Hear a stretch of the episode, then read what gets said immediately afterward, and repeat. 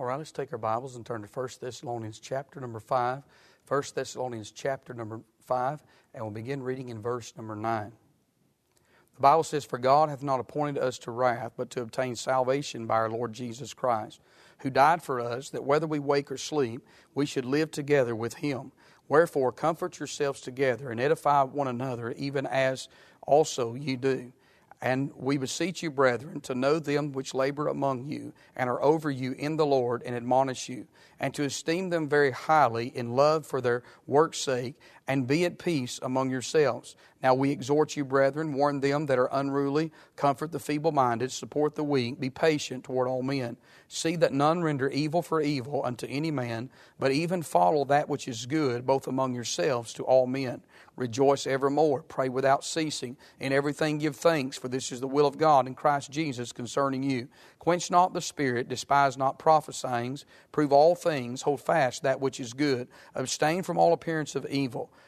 and the very God of peace sanctify you wholly. And I pray, God, you, your whole spirit, soul, and body be preserved blameless unto the coming of our Lord Jesus Christ. Faithful is he that hath called you, who will also do it. Brethren, pray for us. Greet all the brethren with a holy kiss. I charge you by the Lord that this epistle be read unto all the holy brethren. The grace of our Lord Jesus Christ be with you.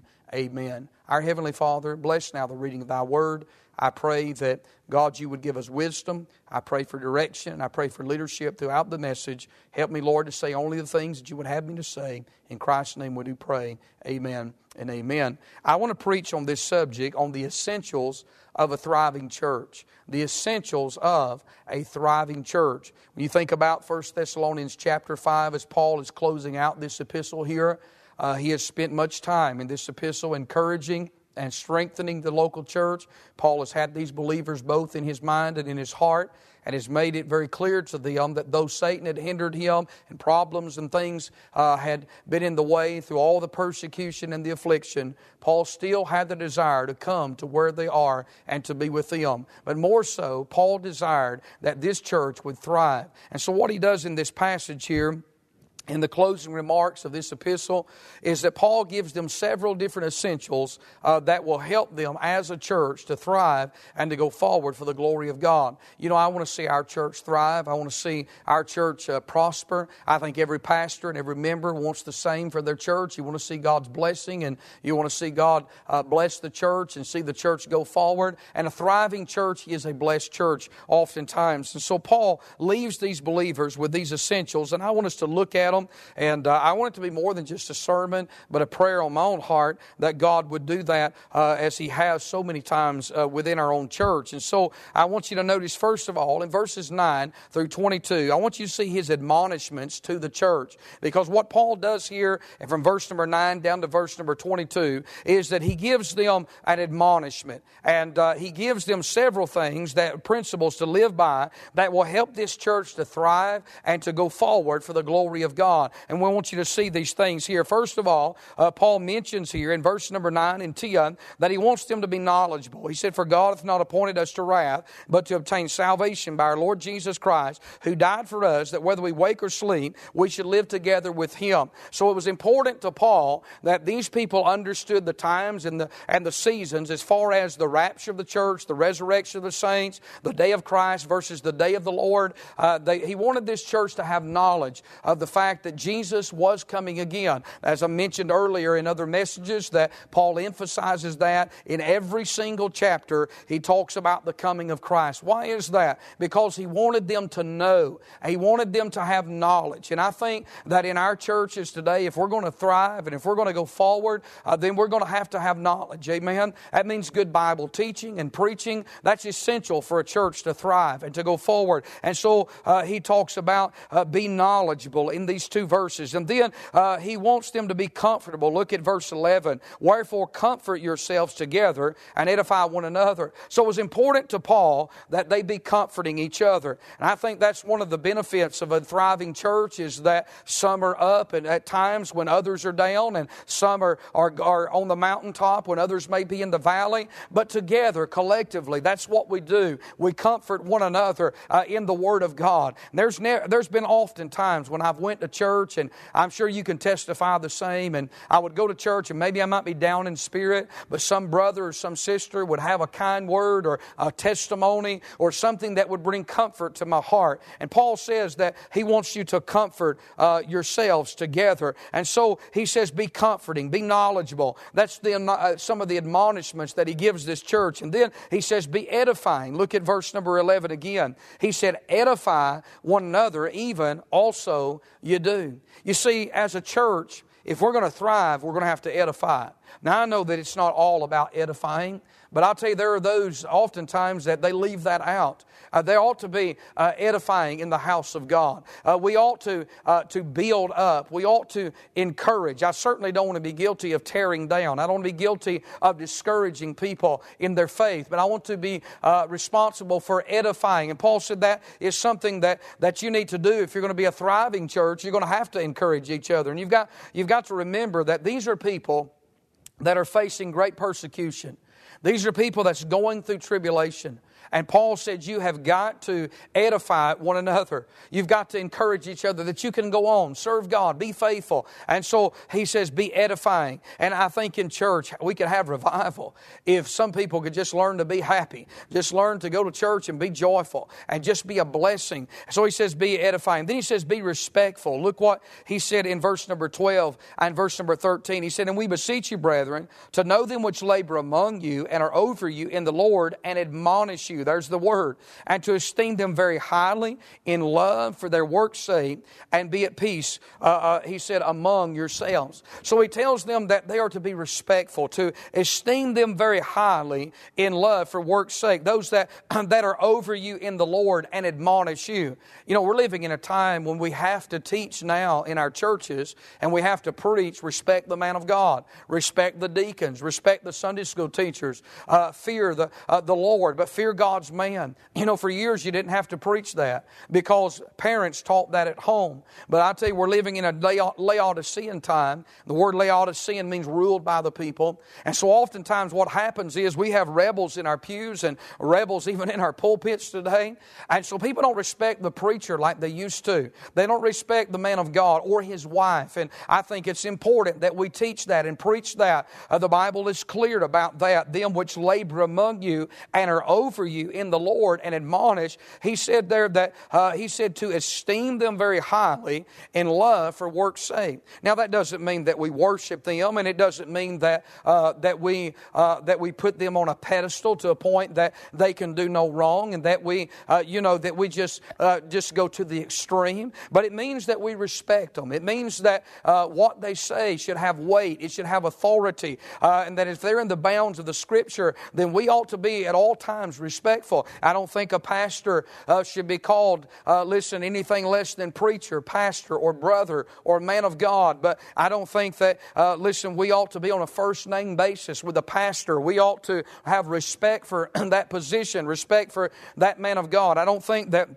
uh, we should uh, just uh, uh treat them like they're just uh, a pastor is just like anyone else. But I think a man of God ought to be respected. Now, having said that, I also think that if, as preachers, if we're going to be respected, then we have to live respectful. Amen. In other words, we're not to dummy down our position, and we're not to just uh, live as as just any old average Joe. Now, I know we're flesh like everybody else, but but he says to be respectful, and we ought to be respectful in our living as, as well as preachers preachers. And so then he says in verse number uh, 14, be helpful. He said, Now we exhort you, brethren, warn them, warn them that are unruly, comfort the feeble uh, minded. And so he says, be helpful. Uh, he said, uh, uh, support the weak and be patient uh, toward all men. And so that's talking about comforting the feeble minded, supporting the weak. What is that? That's being helpful. Don't you, don't you thank God for those members in the church that are just helpful. They're just willing to jump in and just willing to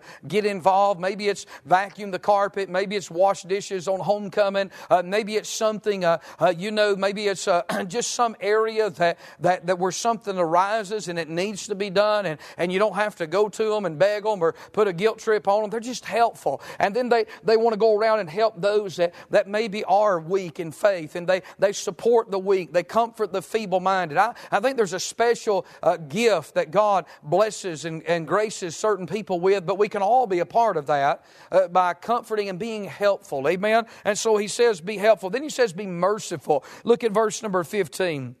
He said, See that none render evil for evil unto any man but ever follow that which is good, both among yourselves and to all men. So in verse number 15, he says, Be merciful. Don't render evil for evil. In other words, show mercy as God has showed mercy on you. Don't you thank God for people that are long suffering and they're merciful? And that's what he tells us here. He said, Be merciful. I think in a church, uh, we all should extend mercy one to another, for we all need each other's mercy. But here, Paul admonishes the church by doing that. He said, "Don't." He said, uh, "He said, don't render evil for evil, but ever follow that which is good, both among yourselves and to all men." Mercy ought to be something that we practice every day in our life uh, toward uh, toward everyone. We ought to practice it toward uh, those that are lost, but especially those that are saved. We ought to be merciful. And then he tells us to, in verse number 17, he tells us in verse number 16, he tells us to be joyful. He said, Rejoice evermore. We ought to always have a song on our heart. We ought to always be joyful. When we go to church, we ought to go to church happy. Uh, I, sometimes I, I, am amazed at how some people can come to church in a bad mood or a bad spirit. And of course, you know they're not right with God. You know they're backslid if they're coming in that type of spirit. And you say, Well, I just got off work. But you ought to be joyful that you have a job. You ought to be joyful on the job and be a, a testimony. You ought to come in, even if you're wore out and tired in body, you can still be joyful in your spirit. You can still be pleasant to be around, be happy. And uh, Paul says here, Rejoice evermore. Rejoice in the good times, rejoice in the bad. Rejoice in times of plenty and rejoice in times of famine. And that's what is, the Bible said is our strength. The joy of the Lord is our strength. And the word rejoice means to just uh, keep on having joy, just having joy after joy after joy. And I'll tell you, in the house of God, it ought not be quiet, it ought not be silent, but there ought to be rejoicing in the house of God, rejoicing in singing, rejoicing in preaching, rejoicing, uh, listen, uh, in testifying. And Paul says, be joyful. Then he says in verse 17, be prayerful. He said, pray without ceasing. In other words, prayer should be constant on our lips and in our heart. Prayer ought to be something that we never get away from. I remember reading a, story by, uh, by Charles Spurgeon where he talked about a man who was a beggar and he talked about this verse. He said, What does it mean to pray without ceasing? He said, Obviously, you can't pray while you're sleeping. Obviously, you can't pray when you're having a conversation with another individual. He said, so you can't be talking to God and to them at the same time while you're communicating. So Spurgeon said a good illustration of that was he remembered a man one time that used to go to the same street corner every day and beg for his daily morsel. And he said, How long that man was there depended on when the need was met. He said, Regardless of the weather, regardless of the crowd, whether it was big or small, he said, That man stood on the street corner and begged every day for his daily morsel. He said, Sometimes the need, it would take all day long for it to be met. He said, Then other times, he said, the need would be met very quickly. But he said, After watching that man for 20 years, he said, I think it would be safe to say that he begged without ceasing. And he said, If that man could beg without ceasing, he said, I think that's what this verse means when it says pray without ceasing. It means go at a certain time, a certain place, be, be consistent and pray without ceasing and, and stay till the need has been met. And so he admonishes them uh, to, be, uh, to be prayerful and then he admonishes them to be thankful in everything. He said, Give thanks, for this is the will of God in Christ Jesus concerning you. You know, as Christians, we, we ought to be thankful in everything. I know that that's easy preaching and hard living. But it is a good principle that we ought to practice, and it's the Word of God, and we ought to practice every day to be thankful for the things that we have, for, for having another day to live this side of eternity. You know, if you look around, the good always outweighs the bad. God has blessed us far more than what we deserve or ever expected. And Paul said in everything, and Paul was a man that lived by that. In everything, give thanks, for this is the will of God. Paul always knew that it was the will of God to be thankful whether he uh, was in, in prison cell or, or whether he was under persecution or on a ship uh, in the middle of a storm, Paul knew that it was the will of God to always be thankful. Uh, for, for the blessings of God in his life. And so he said, Be thankful. Then he says to be careful uh, in verse number 19, quench not the spirit. The Holy Spirit is the most sensitive person that you and I know. And we ought to be careful that we don't quench the Holy Spirit in the things that we say, the things that we do. We must be careful. And then Paul says to, uh, here he says to, uh, to be in verse number uh, 21, and we're to be careful in verse 21, prove all things. He said to be watchful. In verse 20, we're to be careful, despise not uh, prophesying. We're to, we know that we're to be careful in how that we receive the Word of God, in other words. But then Paul said, be watchful, prove all things. In other words, prove all things and hold fast that which is good. Be watchful. Put, be observant. Put things, don't take everything. Uh, listen, don't lay hands suddenly on anything but be watchful. Uh, be, uh, listen, be observant. Prove all things and make sure that, that, that it's the right doctrine, it's the right belief. Make sure that, that it adds up to the and lines up with the Word of God. He said to be watchful, and then he said to be separated. He said, abstain from all appearance of evil. You know, if you take separation in that light, it's not hard to be separated. God said, if it appears to be evil, then God said, abstain from it. If it has an evil face, if it has an evil label, if it has an evil message, then stay away from it. Avoid it. You know, it's amazing the things that people uh, that they accept today, that the appearance of it is not holy, it's not righteous, it is not right, but it's evil.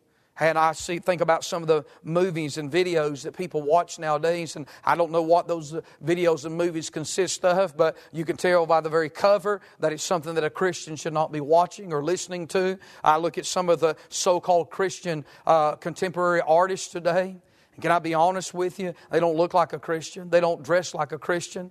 Uh, listen, I look at some of the, the videos and things I've seen that they've made. I'll be honest with you, it doesn't look holy, doesn't look. You say, well, what is evil? It's anything that's not righteous. It's anything that's not pure. It's anything that's not, not holy. It's that which is against God. And so when you think about that, he says, abstain from the very appearance. Don't go any further than the appearance of evil when you see that. And so Paul gives these uh, uh, 12 principles here, uh, admonishment. I see not only his admonishment to the church, but I want you to notice in verse number 23 and 24 his assurance to the church. He uses the word in verse number 23, sanctify. And we know that that word sanctify means to set apart. And we know that man is a body, soul, and a spirit created in the image of God. And notice verse 23 he said, the very God of peace sanctify you wholly.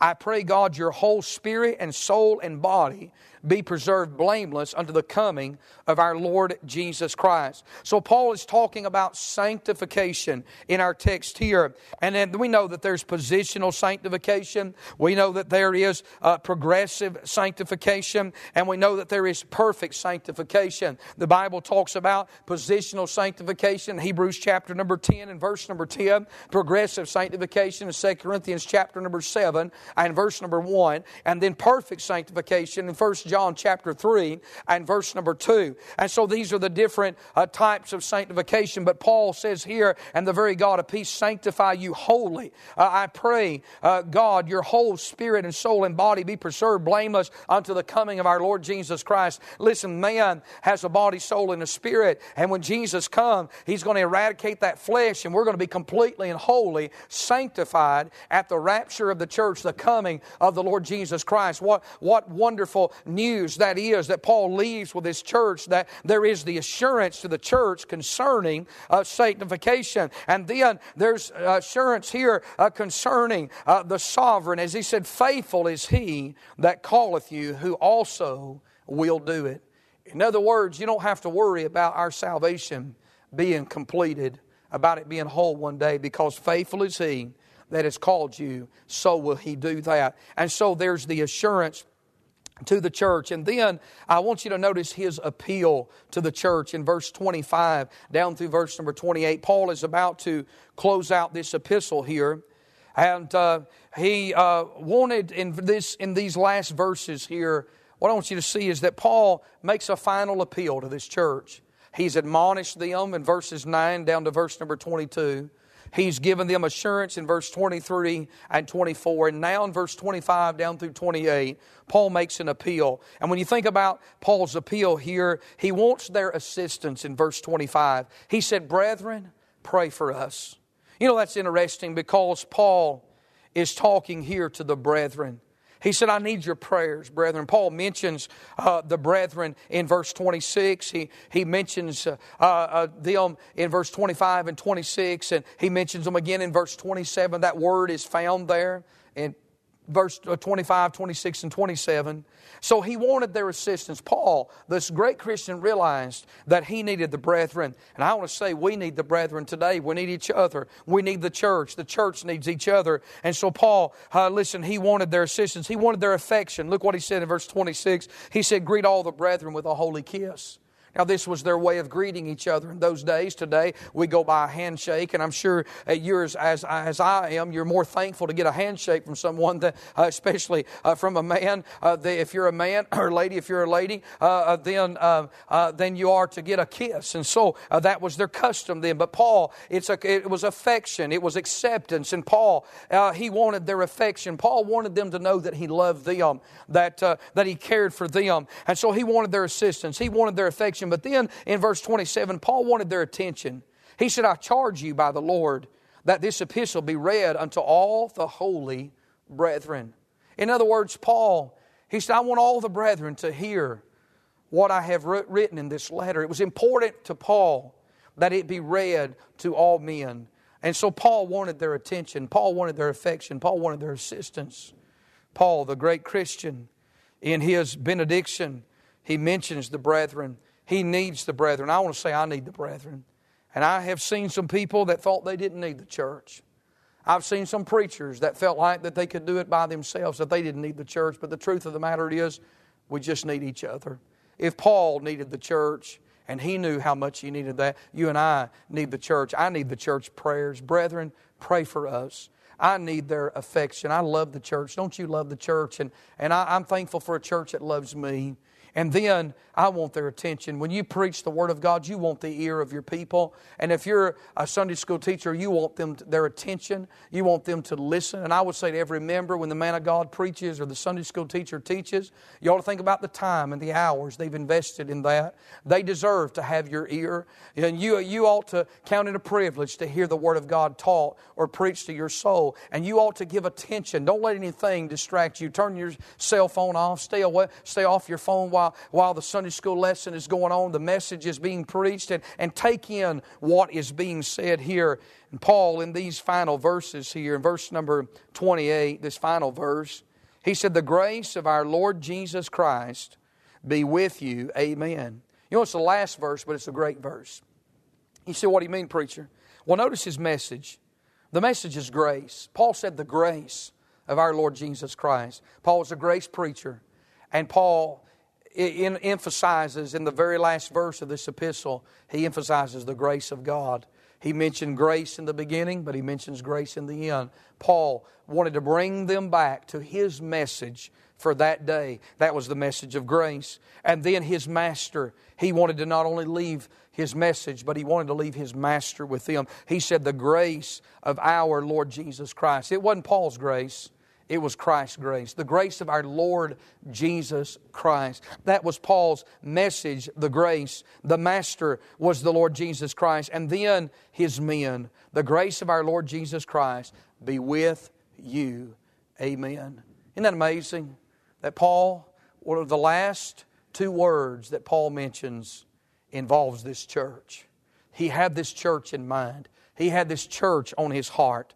Paul was a church man, as I've said so many times preaching through this epistle. Paul cared about the church, and Paul loved the church. Paul prayed for the church, and Paul knew that his ministry depended upon the prayers of the church as well. So, Paul, his message, his master, his men was the people of God. And I'm thankful for the church. And as Paul, this great apostle, knew that that the church was thriving. He heard the good report. He knew that this church was going forward.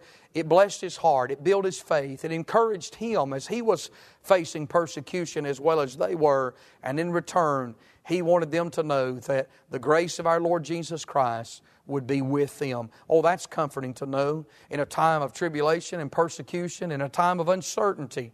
It's good to know that the grace of our Lord Jesus Christ is still with us in these days. These are the essentials for a thriving church, what principles to put into practice. If you and I will live by them and apply them, our church can be thriving. These are principles that if we'll admonish each other and we've got assurance and we've got the, uh, we've got the, the, the, the uh, security that if we'll just keep uh, following the principles that Paul laid out here to the church uh, uh, of the Thessalonians, uh, the, the church of Thessalonians, if we will follow these principles, God will bless us as He blessed them. Father, thank you for the Word of God. Thank you once again, Lord, for these principles to live by. Thank you for the fact that we have seen all throughout this epistle that Jesus is coming. How many times Paul has reminded us over and over again that you're coming. Thank you for the Word of God. And I pray, Lord, that it's my desire, it's my prayer that everyone listening and those that are watching, that, Lord, they would be watching more now for the coming of Christ than before. May you get glory and honor. We'll thank you for it in Jesus' name. Amen.